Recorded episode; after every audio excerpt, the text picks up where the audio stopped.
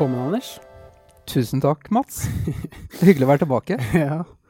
ja, det er hyggelig at du har kommet i studio. Det, til dere lyttere òg, velkommen til en ny episode av Pengepodden. Navnet mitt er jo da fortsatt Mats Johannessen, og jeg er investeringsøkonom i Nordnett. Og i dag så har jeg med meg Ja, en slags return of the Jedi. eh, Anders Gahr, som er da daglig leder i Nordnett, og eh, har jo hatt min uh, faire andel av episoder, men det begynner å bli uh, tynt det siste halvåret. Ja. Eh, da har du og Bjørn Erik styrt sjappa på en god måte, og jeg har fått være en, en vanlig lytter og lært og hørt på dere masse. hmm. Ja, det har vært uh, Du har som sagt du har jo drevet denne poden i mange, mange år, øh, Anders. Så det er jo uh, bare greit òg at du får fokusert på, på andre, andre oppgaver, som det har vært mye av det siste halvåret. Ja, det har vært et ekstremt uh, hektisk uh, halvår. Uh, jeg har jo sittet i et nordisk oppdrag i, i Nordnett og, og vært mye i Stockholm. Eh, egentlig hatt eh, litt sånn tre jobber siden eh, november i fjor eh, og frem til mai i år, så, så det har vært eh, veldig, veldig mye å henge fingrene i. Eh, som har gjort at eh, podding, f.eks., det er vanskelig å gjøre når man ikke er her, for det Mm. første. Så, så, men eh, fra og med nå, da, så, så er det liksom back to business og back in Norway. Så forhåpentligvis så kan vi vel ha en gjesteopptreden litt oftere enn det man har hatt det siste halvåret. Selv om vi begynner jo å bli velutrustet og dere begynner å få erfaring. Så det, det er bare godt for meg også som, som eh, leder av denne sjappa å få frigjort tid, så at man kan eh, gjøre andre ting. I alle fall når det, ting gjøres så, så, så bra som det gjøres. Ja, ja det, er, øh, det er supert. Det er gøy å ha deg med i poden igjen. Det, Men jeg føler, føler meg litt som en gjest her nå, da. Ja, Jeg gjør jo det. Ja, ja. ja det, det er kanskje sånn det blir etter Mm. Nei, men Anders, i dag så skal vi snakke litt grann, eh, Vi skal ta en liten oppdatering eh, som vi var inne på på det siste halvåret. For det har skjedd mye her innad i, i Nordnett også. Det skjer masse. Skjer masse og så videre. Eh, så det skal vi snakke litt om. Og så skal vi jo snakke litt om ja, hva som har gått bra, hva som har gått dårlig. Eh, og så skal du snakke litt om dine investeringer og din portefølje. Så skal jeg snakke om min. Og så skal vi snakke litt om markedet og litt sommertips til slutt. da. Så det, blir ja. en sånn Det blir en lett, lett sommerpod med Ja. litt fokus på første halvår, og, og ja. Eh, Mm. og det har vært intenst, da. Eh, jeg tror den, eh, en av de få episodene jeg har vært med på i år, så, så, så var det jo for å snakke om det her utlån av aksjer, eller securities lending, som vi introduserte på, på kapitalforsikringen, eller investeringskonto Zero. Mm. En slags tredje type avkastning. Du får jo utbytte og verdistigning på aksjene dine, men ved at de lånes ut, så får du også en rente på dem. Da. Så et samarbeid vi gjorde med Citibank. Og det har jo kommet ganske godt i gang, det. det, det kommer du ut med det i, i mars, eller noe sånt. Mars-april, eh, sånn cirka. Eh, og nå eh, er det vel sånn ca. 150-60 millioner som, som eh, lånes ut via Citibank til, til investorer som vil shorte aksjer. Mm. Eh, vet du hvilken aksje som de låner mest av våre kunder? Norwegian. Ja, den er på lista. Det er nummer tre. Eh, er nummer to. Ja. Og så har du den O store favoritten, som det har vært mye turbulens og, og, og smell rundt i, i den siste måneden. Da vet jeg det. Ja, Nell. Nell. Ja. Nell er den, eh, en som eh, det største etterspørsel etter å låne eh, foran REC, Norwegian og XXL. da. Det er Eh, faktisk den som er mest kjøpt òg siste blant våre kunder, så det er motstridende da, i, sånn, i så måte. Det er jo hele dynamikken Mm. i aksjemarkedet. Det er jo motstridende. En kjøper og en selger møtes fordi at Mm. de har to forskjellige syn på en aksje. Selv om en som uh, shortselger en aksje har jo et enda litt, kanskje litt sterkere syn på det. da. Uh, ved at du selger, så betyr det bare at du ikke har tro på oppside. Ja. Når du shortselger, så tror du jo på sterk nedside i aksjen. Han må jo kjøpe den tilbake en gang, han også. Han Eller hun. Ja. Mm. Så at, eh, det, det, var en av de tingene som vi kunne uh, sjekke av egentlig, og snakke om for første halvår. eh, men eh, jeg tenker jo også at vi må snakke litt om eh, Vi har lansert ny eh, webside. Mm. Eh, vi har tatt imot masse nettfondskunder. Og så har vi jo lansert en ny modell for eh, belåning også. Ting som vi kan komme litt inn på. Mm. Litt reaksjoner og litt hva det er for noe. Ja, ja, ja. Ja, hvis vi begynner med det da, Anders. Hvis vi begynner med det det har kommet en del reaksjoner på. Det var at vi avslutta superlånet, og så introduserte vi en ny dynamisk belåningsmodell. Mm. Kan du forklare litt om tankene bak det i første rekke? Ja, det, det, her henger jo sammen med, med eh, kjøpet av nettfonds og integrasjonen av de to virksomhetene. Uh, når uh, Netfonds har hatt en, en belåningsmodell uh, hvor diversifisering har gitt utøket belåningsramme, så at du kunne låne mer når du diversifiserte, diversifisert. Som er en slags logikk i da. Nordnett på den andre sida hadde en motsatt modell, da, hvor når du har vært diversifisert, har du fått lavere rente. Så i jobben med å, å slå sammen de her modellene, så, så vant nettfondsmodellen. Fordi vi så at historisk så har de vært mer eh, suksessfulle i, i, å skape volum og få kunder til å bruke eh, belåning. Um, og selvsagt uh, ikke en he helt enkel avgjørelse, for det betyr at, at mange kunder hos oss vil få endra vilkår. og Eh, dårligere priser og kanskje en belåningsmodell som, som eh, var tilpassa en viss investeringsstrategi, ikke blir like gunstig å bruke lenger. Uh, men på tidspunktet hvor vi jobba med å integrere de her to virksomhetene, så, så, så hadde jo ja, kan si roughly Netfonds hadde et utlånt volum på en milliard da, som de hadde lånt ut til sine kunder, mens vi hadde lånt ut ca. 800 millioner til våre kunder. Og det er til tross for at vi er over dobbelt så store som nettfonds i målt i antall kunder og kapital osv. Så, videre. eh, så det veide jo veldig tungt at de kundene som var hos nettfonds, eh, sa at eh, det er ekstremt viktig for oss at vi får denne modellen. Hvis ikke så, så er det ikke like interessant for oss. da. Nei. Så at, det var jo mye av årsaken og, og, og, og bakgrunnen. da. Det har vært mye støy rundt det. Uh, jeg det, så det på blogg, blogginnlegget, blant annet. Ja, at det der gikk kommentarfeltet varmt. Ja, det gjorde det. Uh, og det, det, er jo er veldig forståelse for det. Uh, og veldig respekt for de, alle de tilbakemeldingene vi har fått også. det var jo selvsagt de som, som hadde den laveste renta på superlånet, som, som kom veldig dårlig ut av det her. Uh, I og med at uh, rentene i modellen ble skrudd litt opp, og du heller får uh, liksom, du, du, har tilpassa en belåningsmodell for, heller for at de skal kunne låne mer i stedet for å få billigere rente. Så de fikk jo kjenne det litt. Altså, mange, der, mange der har jo redusert sine lån og endra investeringsstrategien basert på det. Mm.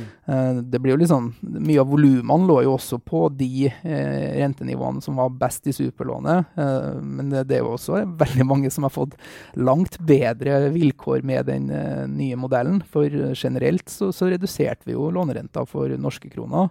Så at, så at 80% av de kundene som hadde belåningsavtale i Nordnett, fikk faktisk lavere renter med den nye modellen, mens 20 av kundene fikk uh, økt uh, rentene sine. Da. Men ja, det er ikke helt rettferdig, da, fordi det var jo langt mer enn 20% av volumet som lå i, i superlånet. Så at um, men det er smertefullt da, når du, når du, endrer en modell så dramatisk, når den står så på spissen mot hverandre. Eh, vårt forsøk på å ta inn elementet av liksom en, en, uh, superlån og få en billigere rentesats, var jo denne liksom startrenten som du får, eh, hvor du kan komme i gang og, og, teste ut og kan låne opp til 50 000 for vanlige retail-kunder. Og er du private banking eller active trader-kunde, så kan du låne opp til 500 000 da, for 299 som fortsatt er en eh, superbillig rente.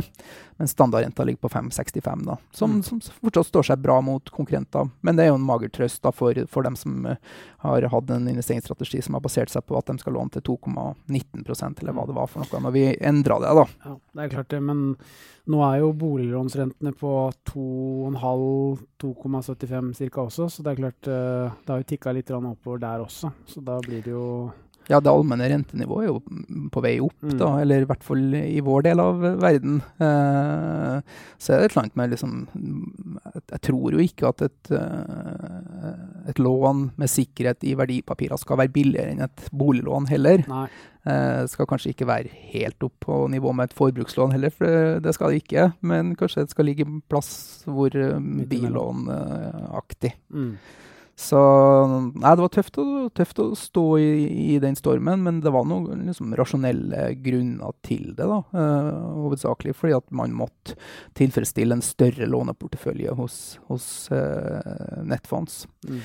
Så ser vi også at uh, vi så jo at mange kunder tok ned sine lånevolumer i forbindelse med, med den nyheten. Eh, men etter at vi lanserte den nye modellen til våre eksisterende kunder, som da har fått eh, en økt belåningsramme som følge av at eh, det er jo sånn at en aksje som har 50% belåningsgrad hos oss, har, er du diversifisert nå, så, så kan du få f.eks. 75 da, belåningsgrad på den. da. Men er du ikke diversifisert, så får du 50. Så det var mange kunder som fikk da økt sitt, sitt belåningsutrymme. Og, og, dem har vi sett at uh, har benytta seg av det i etterkant av modellen. Så det er også kunder som setter pris på den nye modellen. Mm, spesielt de som lever av dette. Vi har jo en del Vi har jo ganske mange kunder som sitter og trader aktivt, annet. Ja. Uh, daglig og Og det er den, det er jo de kundene som, som, den nye modellen i større grad er tilpassa, da. Uh, dem som er mer aktive, som er interessert i å, å maksimere sin eksponering mot markedet og ta større risiko, kontra den gamle modellen med superlånet som, som, som var også tilpassa at uh, er du en langsiktig investor som investerer i fond, så, så, så det makes sense å belåne porteføljen din da. Mm. Uh, så at med den nye modellen så er ikke det en uh, like lønnsom strategi, da. En langt mer risikofullt strategi, da, i og med at du betaler en høyere kostnad for å, for å gjennomføre den. Mm. Ja. Men eh, også en annen ting som var positivt med det her, da, fordi mm, sant, vi har tatt nettfondskundene over og den funksjonaliteten over. Eh, de hadde jo også belåning på sin investeringskonto hos Nettfonds. Og det er jo en, en mulighet som vi vet at mange av våre eksisterende kunder har etterspurt i, i flere år.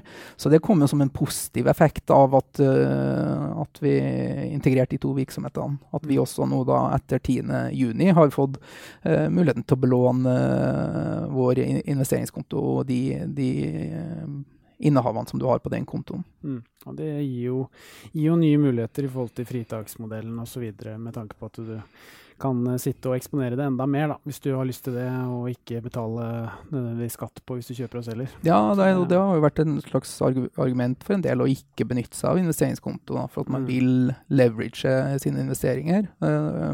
Uh, og nå, uh, ettersom liksom, skatteregler er klare for investeringskonto, vi har fått på plass securities lending, eh, du kan belåne porteføljen, så, så, det gjør jo bare den kontotypen mer attraktiv i valget mellom skal man ha aksjefondskonto, eller skal man ha en ASK eller en eh, investeringskonto. Mm. Du skulle hatt Bjørn Erik her og så fått enda mer dypdykk ja. på diverse, men uh, det kan dessverre ikke vi skilte med. Men uh, det er i hvert, fall, hvert fall bra, det som har skjedd. Ja. Ny webside også, Anders. Var inne på det i innledningen. Next. Ja, Next har jo vært liksom arbeidsnavnet på vår nye webside. Mm. Nå heter den jo bare uh, nordnett.no, mm. eller nye nordnett.no inntil videre til vi blir, blir, vant til det. Ja, for du får jo ha den, den, gamle nettsiden som man er vant med. Den er vel ut året? Ja, så den, den lever ut året i utgangspunktet, eller inntil den nye nettsiden har blitt så bra at vi føler at vi kan slå den av. da. Eh, vi er komfortable og liksom har troen på det nye produktet, så vi har har satt, eh, sagt at ut året er liksom målsetningen på det. Eh, og nå er det jo Det var i 2007, tror jeg, eller kanskje 2008, eh, at vi lanserte vår gamle webside forrige gang. Da. Eh, det er over ti år siden vi lanserte den. Og Eh, teknologi er ferskvare, eh, og det vi hadde bygd på da, det begynner å gå ut på dato. Eh, så hvis liksom, det har vært strengt nødvendig å liksom, bygge en ny side på ny teknologi som gir nye muligheter, og liksom, løfte brukeropplevelsen der, mm. så er det jo sånn at det her henger jo sammen med nettfonds, det også, at vi har trykt ut den nye nettsida nå i juni. Eh, fordi den er jo ikke 100% ferdig ennå. Det er funksjonalitet og informasjon som finnes tilgjengelig på den gamle websida vår, da, som også er tilgjengelig, eh, som ikke er flytta over på de nye nettsidene. Men eh, vi var helt tydelige på at vi, vi måtte og vi må eh, lansere en ny, ny, webløsning, og det er vi jo godt i gang med nå, da. Mm. Eh, og den eh, Hadde ikke vi kjøpt Nettfond, så skulle ha integrert den virksomheten eh, i juni, så hadde vi nok sannsynligvis lansert de nye nettsidene i løpet av høsten. Mm. Eh, men når vi tar over totalt sett, så var det vel 80 000 kunder i Norge og Sverige. Uh, og skal ta over dem på gamle nordnett.no nå i juni, for så å flytte, dem over igjen til uh, en ny website i si september-oktober. Når man, fordi endring er vondt for de fleste. Mm. når man er vant til å bruke et system, bruke grensesnitt osv., så, videre, så vil man gjerne beholde det fordi man er komfortabel osv. Og det er veldig naturlig. Og Netfods hadde en kjempebra plattform, komprimert med masse god informasjon. Eh, og kundene hadde lært seg den, og de har vært lojale der veldig mange år. Så det å ta steg over og, og begynne å forholde seg til nye websider og ny plattform for dem, vil være på samme måte som når vi flytter våre eksisterende kunder, smertefullt. Uh, vi ville jo ikke gjøre det to ganger med den kundestokken. Uh, så Derfor så var det viktig for oss å få lansert de nye websidene i Norge i starten av juni, så at vi kan ta imot nettfondskundene på én plattform én gang, og så kan de leve med den plattformen i forhåpentligvis mange mange, mange, mange år uh, framover. Mm. Og det har jo kommet mye bra funksjonalitet, som du sier også, at det rulles ut løpende nå. Uh, en ting som har vært veldig bra, har vært den der um, muligheten til å kunne velge bort altså ESG Ikke velge bort, men velge inn ESG-kriterier. At du velger bort da tobakk, eh, ja. forurensende aksjer osv. Og, så videre, og selskaper. Så det, det, gjør jo at du kan F.eks. hvis du er miljøbevisst og interessert i å, å, investere i ren bærekraft, så kan du da velge bort uh, miljøfiendtlige mm type fond da, eller type selskaper som er i enkelte fond. Så det er, masse, sånne type dynamikker og funksjoner som har kommet, da, og, og kommer flere av. Mm viktigste liksom, den største asseten med å lansere en ny webside, at, den, at vi bygger den på en mer moderne teknologi. Eh, så, så liksom bare det at designet nå er responsiv, som det heter. da, Dvs. Si at den funker like godt på mobil eller en iPad som den gjør på PC. Den tilpasser seg den skjermstørrelsen du har. Mm. er jo helt, helt, sånn A og Å i dagens uh, internettsamfunn, fordi folk bruker mobilen så innmari mye mer. Der var vår gamle side liksom, der satt man jo og liksom zooma ut og zooma inn mm. osv. Nå får man en nettside som er tilpassa det, så det er jo superbra. Og ikke minst um, appen for å skyte inn. Den Nordnett-appen også har jo blitt veldig bra. Nordnett-appen har blitt superbra, mm. og nå er det jo også første gangen at det er en viss logikk mellom eh, hvordan brukeropplevelsen er i app appen, og den er på weben. Det er liksom samme bruk av fargekoder, samme, samme logikk i, i, i, navigering og, og brukergrensesnitt, som gjør det enklere som totalt sett å, å bli eh, og være kunde eh, hos oss, da, tenker jeg. Og så er det jo det der med at, at, det er bygd på en moderne teknologi som gir oss forutsetninger for å kunne jobbe raskere og lansere funksjonalitet og tjenester i et raskere tempo framover. Mm. Jeg tror det er der det liksom, eh, konkurransekraften vil være Uh, og det er det vi er nødt til å bli skikkelig gode på. Være raske på å ta feedback fra kunder, bygge ny funksjonalitet, shippe det ut til kunder, få feedback, bygge på nytt osv. Mm. Med de gamle sidene så, så, begynte det å bli så mye spagettikode og så komplisert uh, backend-struktur at, at det, det, tok ekstremt lang tid. Liksom, bare det å bytte farge på en knapp liksom, ble liksom, ah, det krever åtte timer utvikling, mm. som egentlig skal bare gjøres på tre sekunder.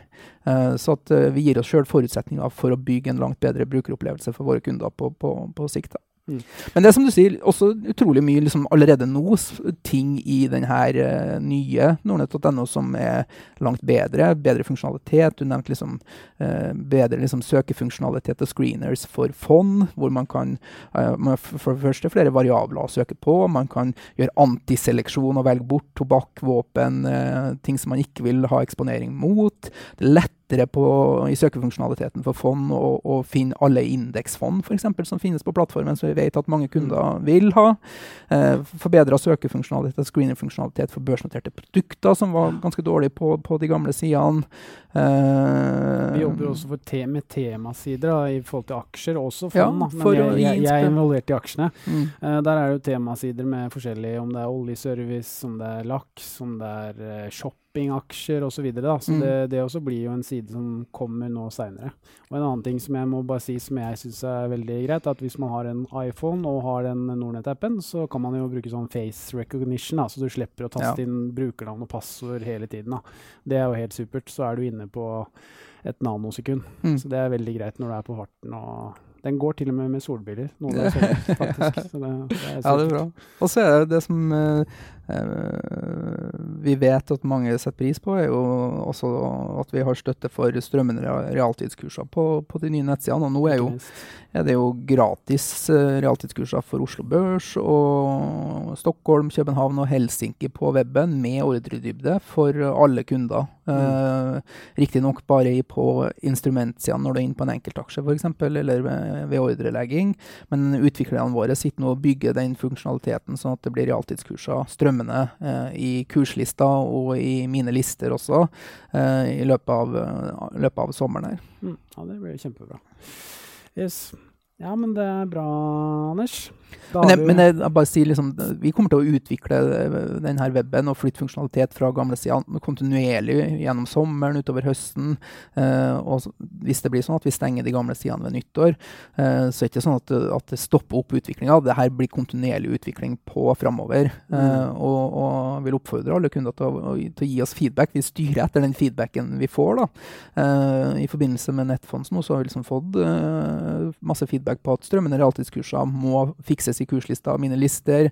Eh, vi må ha bedre, bedre graf, grafer på weben. Vi må ha teknisk analyse på weben. Og det er jo ting som vi sitter og, og, og jobber med nå.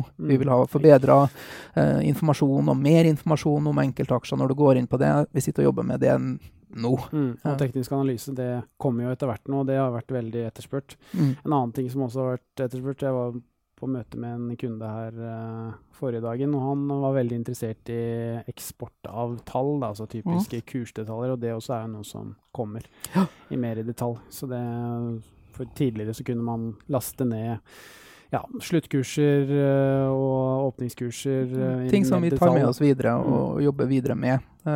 så at um, Nei, men det, det, det, det er allikevel en ny site, da. Og, vi har fått mye ros, men også fått en god del ris, da. Eh, mm. Folk syns det er litt for, uh, litt for Disney, liksom. Litt for, uh, litt for mye Farger. white space, ja. og det kunne ha vært mer komprimert. Det er ikke så logisk hvordan man navigeres i enkelte liksom, så, så og respekt for at liksom, man må lære seg den nye siten også. Så, uh, og, og, trenger man hjelp, da, så liksom reach out, ta kontakt med oss. Uh, vi er interessert i at du skal gjøre gode investeringer og plassere pengene dine så godt som mulig, og jeg får hjelpe deg hele tida. Mm. Absolutt. Det er bare å oppfordre oss det til å sende oss, uh, enten meg eller deg eller Bjørn Erik eller kundeservice, innspill på mm. ting, så tar vi det videre. Ja. Mm. Yes, Anders. Da har vi snakka oss litt gjennom uh, det som har skjedd uh, innad i organisasjonen her. Har, det skjedd, har, det skjedd, noe mer siste uh, tiden? ja, det, jeg vet hva du er etter, men vi, vi må, jeg har jo snakka en del om nettfonds innimellom her. Liksom. Det, det, har vært veldig, vi har tatt imot veldig mange kunder der. Mm. Og folk, ikke minst. Ja, og fått nye kolleger også, mm. så det er superhyggelig. vi har jo stengt ned nettfonds.no og den her Prime Trader. og her har vi også fått en del pepper fra dem for de også er vant. Men uh, er også viktig at vi liksom tar kontakt med oss, og vi kan hjelpe dem i gang. og uh, Vi forsøker da å liksom ta til oss også den funksjonaliteten og informasjonen som var på nettfonds.no, og få bygd det inn i nye nettsidene. Så at uh, er det konkrete ting man ønsker der, så er det liksom viktig at man sier fra. Absolutt. Men det du var ute etter, ja, det var, det, vi har jo liksom hatt jeg kan jo si at liksom, det ble en slags sånn ny nettside har blitt født her i juni, og, ja. og vi har liksom fått masse nye kunder. Uh, men det du kanskje er mer ute etter, er jo å bli litt personlig her i poden, da. Ja, ja, ja.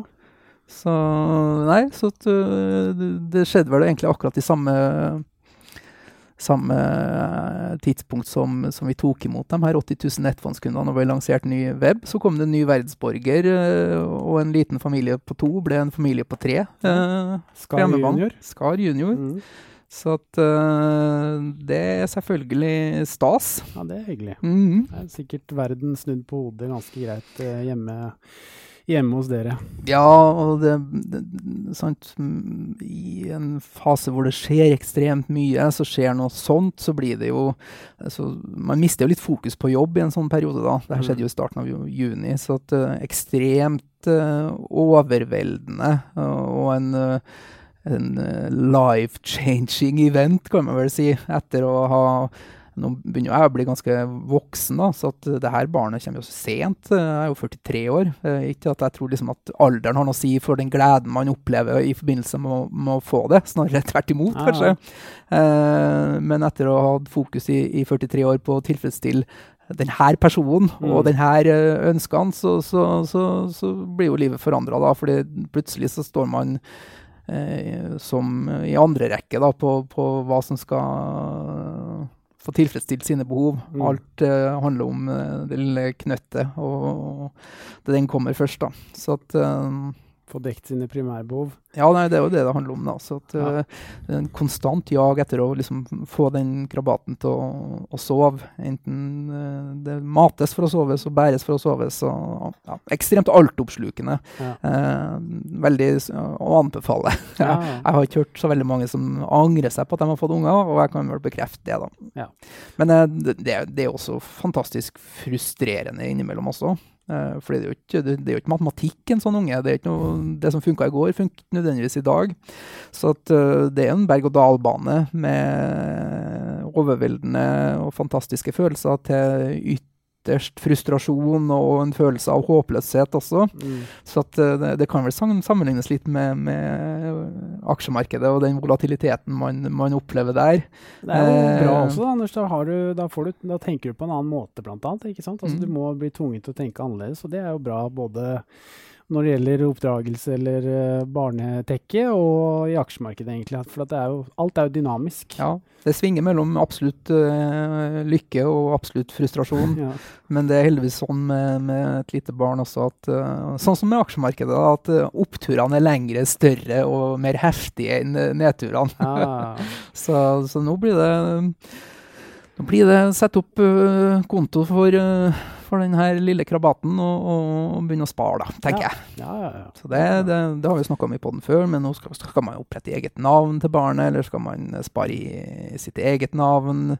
Hvilken kontotype skal man velge? Hvordan skal man konstruere porteføljen? Skal man velge enkeltaksjer, eller skal man bare velge fond? Mm. Uh, så det blir litt morsomt. Jeg har jo syntes det har vært litt artig å, å kjøpe aksjer Eh, til en del eh, fadderbarn og, og nevøer og nieser. Fordi ja, aksjer er jo alltid litt mer morsomt, men hvis man passer på å kjøpe aksjer som, som barnet kan ha en, et forhold til, da. kjøp f.eks. Adidas da, for, eksempel, for at du vil at den skal begynne å spille fotball. og Så ja. kan du kjøpe de første små Copa Mundial-skoene til den og vite at da investerer du i, i, i ikke bare i, i fritidsinteressen, men også i formuen til barnet. Ja. Nå, tror nok det... nå kan du jo begynne å kjøpe Nike bl.a. for å komme deg litt mer inn på hockeyen.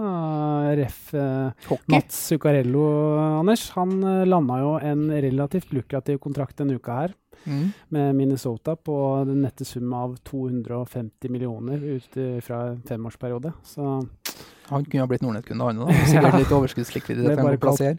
En annen kunde som du kan ta kontakt med, er Viktor Hovland. Han er ganske imponert over ja. Eh, for tida også. Han er golfspilleren som er opp der og ypper krefter med den absolutte verdenseliten. Uh, fantastisk syke og fantastisk sving. Og, ja, helt vilt. Han var jo ekstrem i masters også. Så det nei, det er en uh, gutt som blir bra. Jeg, også, jeg satt jo så var natt til mandag, tror jeg, så var jeg rimelig trøtt på morgenmøtet vi hadde på mandag. for da satt jeg og så på Mr. Hovland spille golf. da. Ja, det, det, er fotball og golf jeg har singla ut da, som de to aktivitetene ja. som jeg skal um, prøve å bruke min innflytelse til å, til ja. få fotball. Fordi det er en lagsport, og, og, man kan lære utrolig mye av det. Og så golf bare fordi det er en hyggelig aktivitet å kunne ha sammen. Mm, mm. Ja, men det er sprøtt.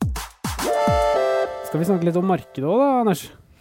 Ja, det har jeg behov for. Fordi er det en ting som, som har fått for lut og kaldt vann det siste halvåret, så er det min portefølje å liksom være on top of the market. Ja. Det, det, har gått i, litt i andre rekke, og da blir det litt sånn med, fordi skal du ha en portefølje med enkeltaksjer, så krever det en, en, et visst håndverk. da. Du må følge med litt, og, og det krever justeringer og, og bevisste valg. og ja, min portefølje har vært litt sånn lagt i skuffa det siste halvåret. Jeg har kjøpt og solgt litt. Rann, uh, Kjøpte Hydro Elkem, gjorde du ikke det? Jo, jeg ja. gjorde det. Eh, det er jo fortsatt sånn at ca. En tredjedel av porteføljen min er investert i markedet. Uh, resten står i cash eller rentebærende verdipapirer. da, Fond, da, vil jeg si. Mm. Uh, så jeg har liksom fått ca. 5% avkastning i år, mot hovedindeksen på 10 Men jeg kjøpte Elkem fordi liksom, den hadde falt mye, så veldig bra på, på multipler, og kjentes ut som en ganske solid sånn industricase. Mm. Um, og hvis det letter seg opp litt i handelskriger osv., så, videre, så så kunne det være et interessant bet. Da. Ja. Kjøpte jeg vel Danske Bank også ja. på, på, impuls her, da, som ja. har fått ekstremt mye juling i, i Danmark uh, på den danske børsen fordi pga. denne hvitvaskingsskandalen. Mm. Der rulles det jo til stadighet. Det kommer jo dessverre nyheter uh, nesten hver uke nå. Ja, og det, det, det, var også liksom så veldig attraktivt ut på multipla, og jeg tenker liksom at Danske Bank er sånn solid, sånn à la DNB, liksom, så når man mm. bare liksom får rista av seg den her negativiteten, rydda opp i interne rutiner og få orden på det her hvitvaskingsgreier, så kan det liksom bli et uh, hyggelig case. Men den har jo falt videre, da, så at, uh, den er ned 20 nå. Ja. Uh, og jeg har en del aksjer i porteføljen som er ned siden mellom 20 og 30 og jeg har en sånn tommelfingerregel at rundt de nivåene der så skal jeg jo kjøre stopplås på det. Mm. så ja, det har, det, det har, jo vært et vanskelig marked nå, egentlig. Altså, vi, et, vi, hadde jo et rally i de tre første månedene. Det var helt voldsomt. Da var vi opp nesten 20% på i hvert fall indeksen i USA. Eh, på forventninger om handelsavtale, og det var ikke måte på hvor lys verden så ut da, da i, i, forhold til indeksene. Men så har det jo korrigert litt. Vi hadde jo en ganske tøff mai måned, og så har det mm. vært en, en god juni måned, egentlig. men det er 3 opp siste måneden. Ja, cirka. Uh, og jeg syns jo uh, Year to date er fortsatt 10 så det er jo et fantastisk børsår. Ja, vi har tatt unna oppgangen vi skal ha sånn absolutt. gjennomsnittlig. Og i USA så er det jo enda mer. Mm. Så det, nei, så det, men vi har jo hatt et G20-møte, det hadde vi nå i helgen. Uh, og så hadde vi OPEC-møte nå 1. og 2. juli, så det er jo nettopp ferdig. Hva var outcome, da? Uh, ja, uh, var det. Uh, det som var i handelskrigen, det, jo, det var et G20-møte i Osaka i Japan. Og der møttes jo da Xi Jinping og Donald Trump for denne berømte middagen som det har vært mye diskutert om. Og Trump har tvitret mye om da, at han har truet med flere sanksjoner om ikke Xi Jinping da har uh, stilt opp med denne middagen. Og det gjorde han jo, da. Og det det kom ut av, var egentlig en slags våpenhvile. Altså at det ikke ble eskalerende sanksjoner imot Kina fra USA sin side. Mm. Og det er klart, det er jo status quo. Uh, men markedet var jo superfornøyd med det, og børsen gikk jo kraftig etter det, egentlig. Uh, og så har det jo da vært signaler på at det har kommet nye at det er initiert til nye samtaler også da, mellom USA og Kina. Uh, jeg er litt usikker på det, for uh, Trump tok jo en svingom ned til, uh, til Sør-Korea og møtte Kim der, mm. og gikk, gikk, over med og tok, tok, en sånn handshake for peace. Og han har plutselig blitt bestevenn med Rocket Man, som han kalte den litt tidligere. Ja, Så, svinge med Trump òg. ja, ja, altså han Nei da, men han, han, er i hvert fall Én ting skal han ha, i hvert fall. Han er flink med personlige oppmøter, og det er klart, det hjelper jo om ikke annet, da. For det, det er jo diplomati det er snakk om her, når det er mm. store statsledere som skal møtes. Så det er klart, da er det jo viktig i hvert fall møtes, da. Så det er klart, eh, hvis han klarer å få Nord-Korea og Kim Jong-un på sin side, så er jo det bra, om ikke annet. At ikke han blir gæren på han også. For da, å bli dratt inn i en eventuell ny konflikt. Eh, men når det gjelder dette her eh, men handelskrigen må jo ha mer å si for børsen enn forholdet til Nord-Korea. Ja, sånn, det er liksom ikke sånn uforløst potensial at du har et Kina 2 i Nord-Korea. Liksom. Det er Nei. bare liksom Eventuelle, geopolitisk ja, uro. Eventuelt noen raketter som man ja, skulle spart seg for, da. Uh, men ja, så det har jo egentlig altså Disse sanksjonene som er fortsatt mellom Kina og USA, de vil jo da fortsette. Det ga jo også Trump uttrykk for, men han vil jo da ikke iverksette nye. Så det, man kan jo egentlig si at uh, det er uforandra uh, etter dette møtet foreløpig. Men børsen har jo da gått da på det. Så det, ja. det er tydelig at det ligger som en, en propp på markedet, da. Dette her handelskrigsproblamentet, uh, da.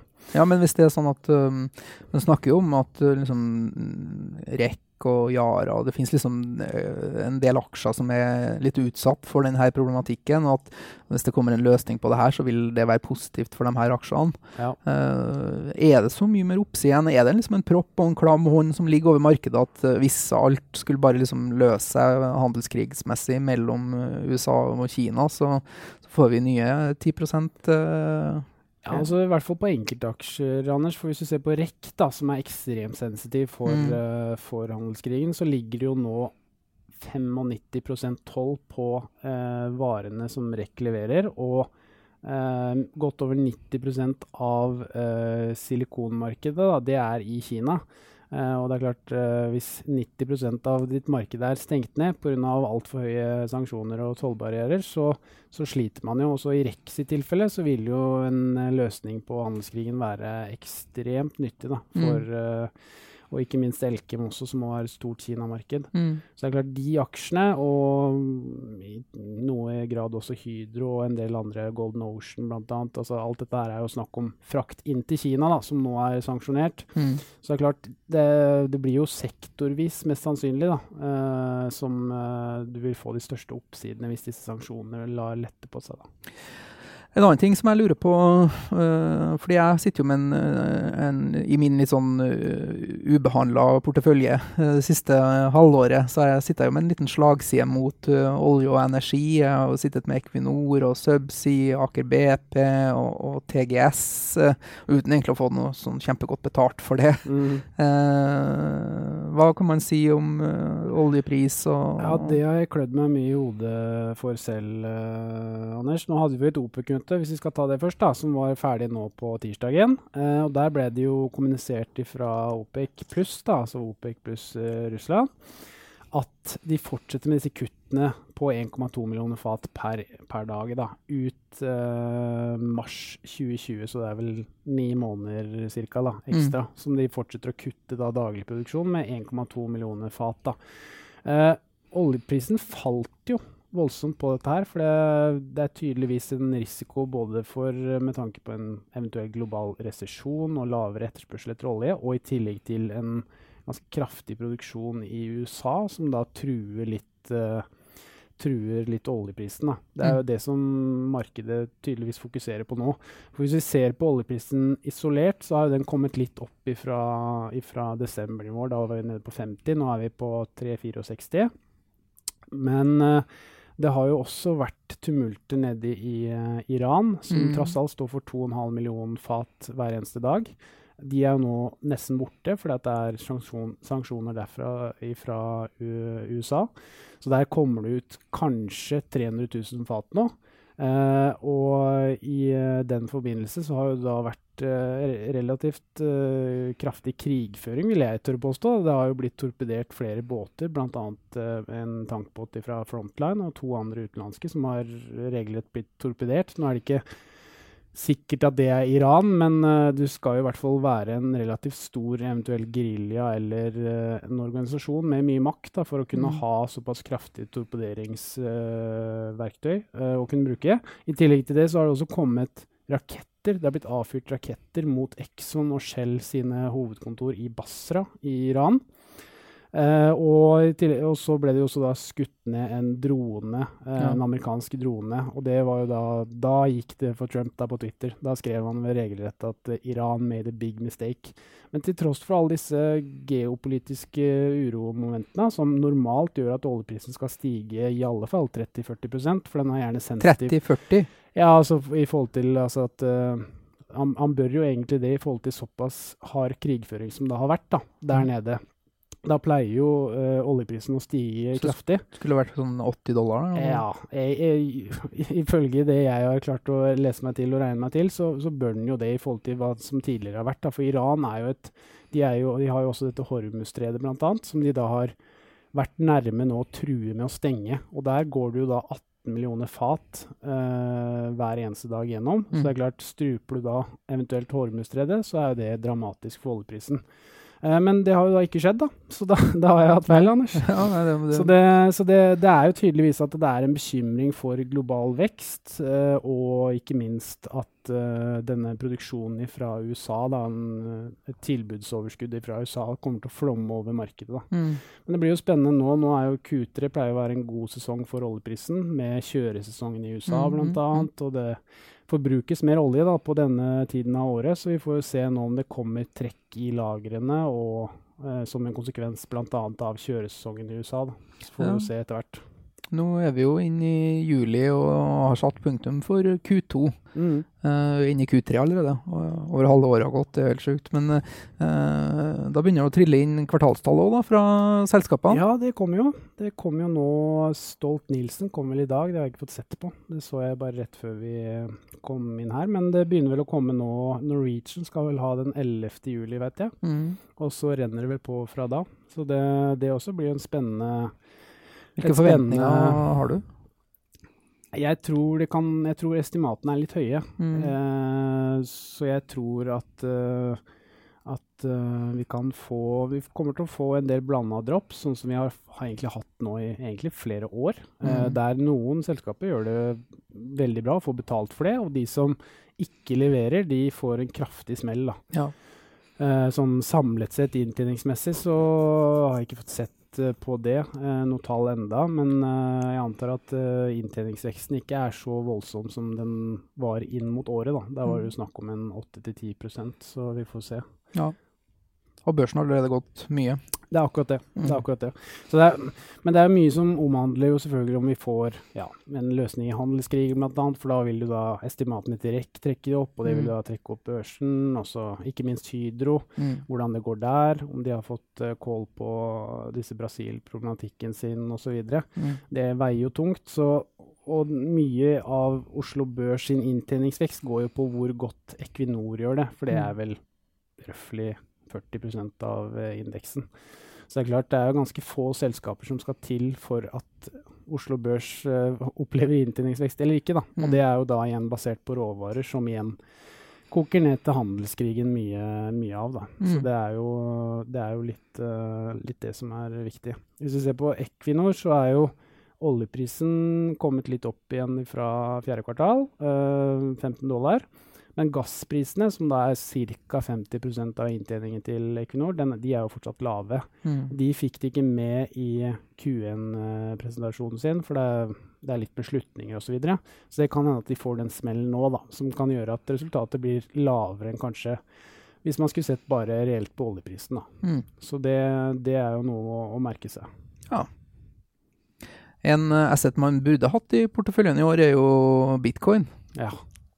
Det er, vi på, er, vi på, vei inn i en ny hype igjen, eller? Ja, det Jeg, jeg, jeg sittet altså Jeg kan ikke supermye om bitcoin, men jeg, jeg, prøver å lære meg det jeg kan. Og jeg syns det, det, blir mer og mer interessant for hver eneste dag som jeg leser om det. Jeg syns teknologien er spennende, og det ser man jo på flere store andre aktører også som, eh, som er inne i dette markedet. Mm. Men den bunna vel på rundt 3000 i, ja. ved juletider ca. Og nå er den jo på over 10 000 igjen. Ja. Så det er klart, der skulle man jo hatt pengene sine. Mm. Jeg har ikke hatt med noen penger der, men uh, skulle gjerne hatt det, selvfølgelig. Ja, I etterpåklokskapens navn. man kan jo kjøpe uh, den her XPT Bitcoin Tracker, ja. uh, børsnotert uh, sertifikat på Eh, notert i Sverige, tror jeg, som trekker To stykker på kontoret her som gjorde det, og de gliser. De eh, liker å snakke om investeringer i lunsjen for tida, da. Mm. Ja, så det blir som regel sånn. Ja.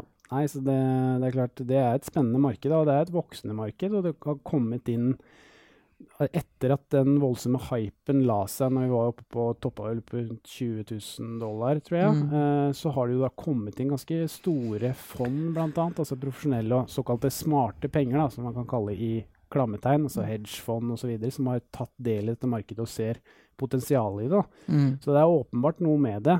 Eh, jeg har ikke så lange briller at jeg kan se eventuelt hva det kan bli i fremtiden, men jeg skjønner jo det at teknologien der er spennende, og det kan brukes til mye nytt. Altså, fundamentalt så er det jo fortsatt vanskelig å sette sammen den ligninga på hva er som styrer kursen, og hva som påvirker ja. kursen. Altså det, det, det, blir jo et lite sjansespill. Uh, uten at jeg har egentlig fått satt meg ordentlig inn i det. Men uh, det var jo også uh, en liten reminder på at det her er uregulert. da, mm. Med tanke på at det var den her Bitcoin Norge, eller ja. hvor plutselig så var bare alle bitcoinsa borte til dem som hadde investert i det. Så fikk de Eh, igjen halvparten av eh, verdien. Så, så det er jo ikke eh, den samme sikkerheten som å kjøpe eh, aksjer, fond og ting som, er, som, er, som det er regelverk rundt, og ja. som det er mye mer styring rundt. Da. Så at, eh, en ting er jo usikkerheten i selve den finansielle asseten, men også i infrastruktur og, og rammeverket rundt det bidrar jo til usikkerhet. Så man må ta en totalvurdering der da, på, på, på mm, hvorvidt man skal tørre å gå inn i noe sånt. Mm. Altså er det jo bitcoin og kryptovaluta som sådan er jo én ting, men det, det som kanskje er mest spennende, er vel den blokkjeden og selve teknologien i kombinasjon da, med en Mm. eventuell valuta. Og nå hørte jeg på han eh, NRK Beta hadde bl.a. en podkast med Torbjørn Bull Jensen. Det har vi også hatt, så det, de som er interessert i det, må jo bare komme seg inn og, og høre på den. Og der er det jo nå kom, det har kommet en del sikringsinstrumenter. Da. Hvis du skal føre over bitcoin eller betale med bitcoin f.eks., så kan du kjøpe da diverse sikringsinstrumenter som da gjør at du eh, ikke får de enorme svingningene da, på ti minutter, eh, holder du på å si. Så det er klart, det, det er jo en rivende teknologisk utvikling der også. Så det blir jo spennende å se i framtiden hva dette her eventuelt fører til. da. Mm. I tillegg til at det mest sannsynlig også vil komme inn ganske kraftige reguleringer etter hvert. da. Mm. Eh, så, men jeg, tror, jeg er optimistisk på teknologien og vil tro, jeg tror den kombinasjonen der er spennende. Hva det blir eh, i fremtiden, det er jeg veldig usikker på. Det har jeg ikke teknologiske øyne til å se, men eh, jeg skjønner jo det at det jobbes eh, hardt med det. Og det er mye smarte hoder som sitter med det hver eneste dag og, og utvikler dette her. Så det, Mm. det er åpenbart spennende. Bra, Mats. Mm. Nå er jeg i ferd med å ta over litt stafettpinnen Blir varm i trøya. Liksom. Så, Ja, liksom, ja, ja. ok, neste punkt på agendaen og planer for sommeren. Da.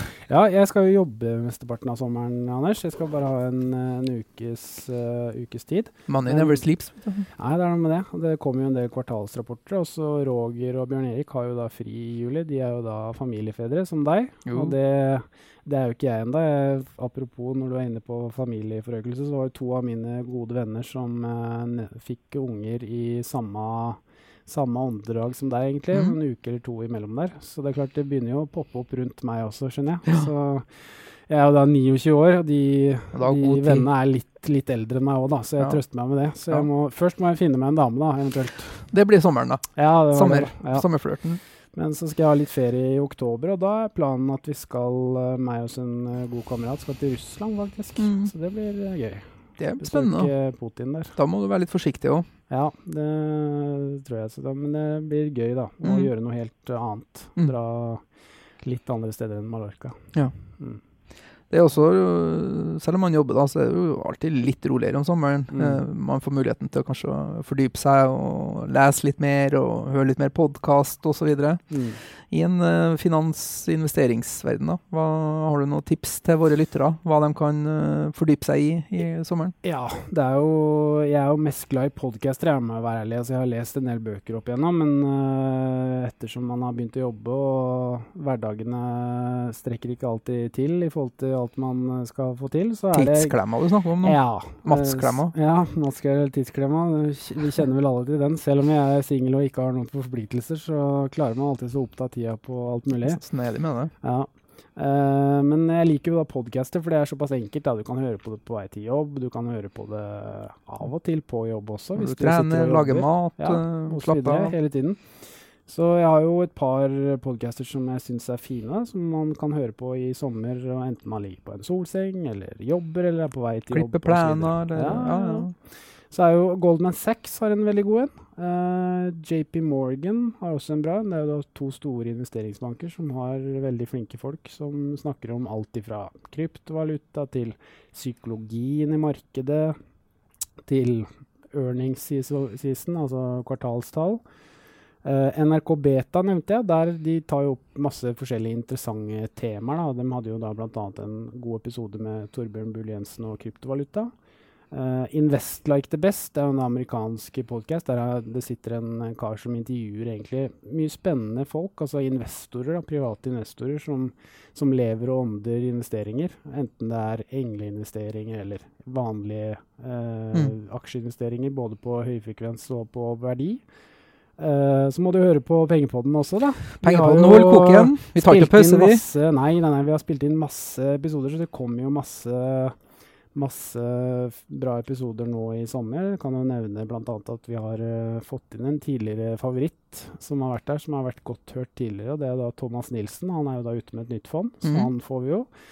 Bård Schumann hadde jeg her i går, så han kom jo. Uh, og så er det et par andre, andre episoder, altså. Jeg tror det blir veldig bra. Mm. Og til høsten så har jeg fått mye kommentarer på at vi må uh, få inn uh, tankeksperter, altså shipping. Uh, fordi at det skjer jo noe nå i 2020.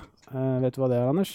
Det er det der scrubbing-forbudet Ja. som IMO eh, 2020. Og det, er jo, det blir jo en, en, et stor, en stor happening som da skjer 1.1.2020. Uh, og da jobber jeg nå, så bare vit det, lytter, at jeg jobber nå med å få tak i eksperter på dette området fra eh, industrien. Da. Det er ikke så lett å få tak i shipping, eh, shippinganalytikere. De er litt uh, vanskelig å få tak i, men uh, jeg har da fått et par kort på hånden som vi får uh, forhåpentligvis landa nå i starten av august-september. så det tror Ja. jeg blir bra. Det høres bra ut. Ellers så, så er jo, som jeg var inne på, sommeren eh, bra for å, for å fordype seg litt. Mm. Uh, men man er jo litt mer på farten. Uh, og du nevnte jo appen begynner å bli bra hos oss nå. Mm. Så at, uh, har du ikke den, så, så er jo den fin å, å laste ned og, og bruke og holde seg oppdatert på både portefølje og, og markedet under sommeren. Det mm, har blitt veldig populær bare liksom på det siste året. Så liksom, eh, så, så liksom tre-firedobla antall handler som går via appen Mm. eh, sammenligna med før. Så det er åpenbart at den settes pris på. Og så Handla mye deg selv også. Mm. At, eh, og den blir forbedra løpende også. og Shareville må man laste ned. Det er Ja, ja. bra Får du realtidskursa i appen nå også. Du har forbedra ordrelegging. Og så er det mange som syns den her dark mode, når du får liksom den Mm. Bloomberg-feelingen eh, Du kan velge mellom å ha lys bakgrunn eller mørk bakgrunn. Jeg har valgt mørk bakgrunn. Ja, eh, uten at det egentlig forandrer jo ingen funksjonalitet eller informasjon som finnes tilgjengelig, men den ser litt kulere ut, da. Ja. Og så er jo stopploss eh, for sommeren eh, Ja. et eh, godt tips også. Legg inn eh, det, så, så kan du ligge der og slappe av i sola uten å bekymre deg for om du går på en smell eller ikke. Mm. Uh, så er jo også for min del så har jeg jo tenkt å prøve å liksom ta et lite oversyn over denne porteføljen som har gått for lut og kaldt vann det siste halvåret. Luke litt i ugresset og, og rydde litt rann, og gjøre meg klar for en eh, frisk start eh, til, til høsten, Mm. egentlig. Sette opp en barnesparekonto etter hvert også. Du, det skal vi få til. Mm. Eh, man må vel liksom få skrevet inn i manntall først. Eller noe Ja, det er jo det også. ja. Det, det er klart det er vel Hvor lang tid er dette? Er det Jeg vet ikke. åtte uker Nei, det er vel lengre. Ja. Ja. eh, Hva vet vel jeg. Det, du, du vet det vel etter hvert du, Anders. Sikkert. Mm. Yes. Men Ja, eh, men- skal vi ønske alle lytterne eh, en riktig, riktig god sommer, da? Ja, må jo det. Så Riktig god sommer, alle sammen. Og så får dere kose dere hvor enn man er hen. Om man er på jobb, eller man er på stranda, eller på Ja. fjelltur, eller hva nå enn det skulle være. så på, på en positiv børs og godt vær. Mm. Snakkes! Så gjør det. Ha det bra. Ha det!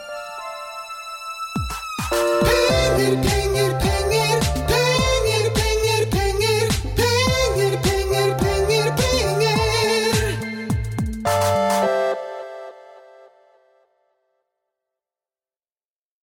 Denne podkasten skal anses som markedsføringsmateriell, og innholdet må ikke oppfattes som en investeringsanbefaling. Podkasten er kun ment til inspirasjon og informasjonsformål. Nordnett tar ikke ansvar for eventuelle tap som måtte oppstå ved bruk av informasjonen i denne podkasten. Les mer på disclaimer-siden på nordnett.no.